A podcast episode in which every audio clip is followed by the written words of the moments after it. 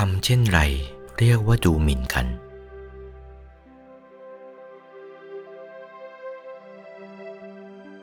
บางทีดูหมิ่นเขา ไม่รู้ตัวว่าดูหมิ่นเขา ดูหมิ่นเป็นอย่างไรคำดูหมิ่นน่ะ เขาเล็กกว่าสู้ไม่ได้ พูดเอาตามชอบใจ ว่าเอาตามชอบใจ ไม่เพเราะ พูดอย่างกักขระ หยาบช้ากล้าแข็ง บ้างด่าว่าเขาต่างๆ ชอบอกชอบใจ เหล่านี้เรียกว่าดูหมิ่นเขาอยู่แล้ว ถึงเขาจนก็ดูหมิ่น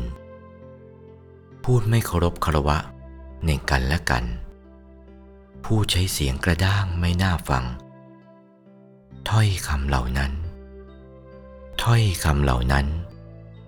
ตวาด ขู่ ด้วยประการต่างๆ เหล่านี้ดูหมิ่นเขา ให้ลักษณะดูหมิ่นเป็นข้อสำคัญนัก เขาจึงได้ยืนยันไว้ว่า เรือนยอดที่จะทำลายลงด้วยไฟไหม้นะ่ะ เพราะไหม้แต่เรือนย่อยขึ้นไป กระทอบกระท่อมที่ปลูกอยู่ข้างๆเรือนยอดนั่นแหละ ไม้เรือนเล็กๆขึ้นก่อน แล้วก็ไปไหม้เรือนยอดนั่น ฉันใดก็ดี แง่นี้แหละ ความร้อน เกิดจากชั้นน้อยขึ้นมาไหม้เรือนยอดได้ เจ้าผู้ครองประเทศ หรือผู้ครองประเทศจะได้รับความอับปาง เกิดปฏิวัติขึ้นก็เพราะผู้ใหญ่ดูหมิ่นผู้น้อย หรือไม่ฉะนั้น ผู้น้อยเมื่อถูกดูหมิ่นดูถูกด้วยประการใดประการหนึ่งก็จำเอาไว้ ได้สมัครพรรคพวกมากขึ้นก็ลงโทษผู้ใหญ่เหมือนในคอมมิวนิสต์ บัดนี้ที่จะเกิดลุกลามกันใหญ่โตเช่นนี้ เพราะผู้ชั้นสูงดูหมิ่นผู้ต่ำ คนมั่งมีดูถูกคนจน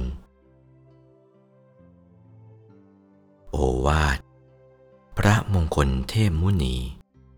หลวงปู่วัดปากน้ำภาษีเจริญ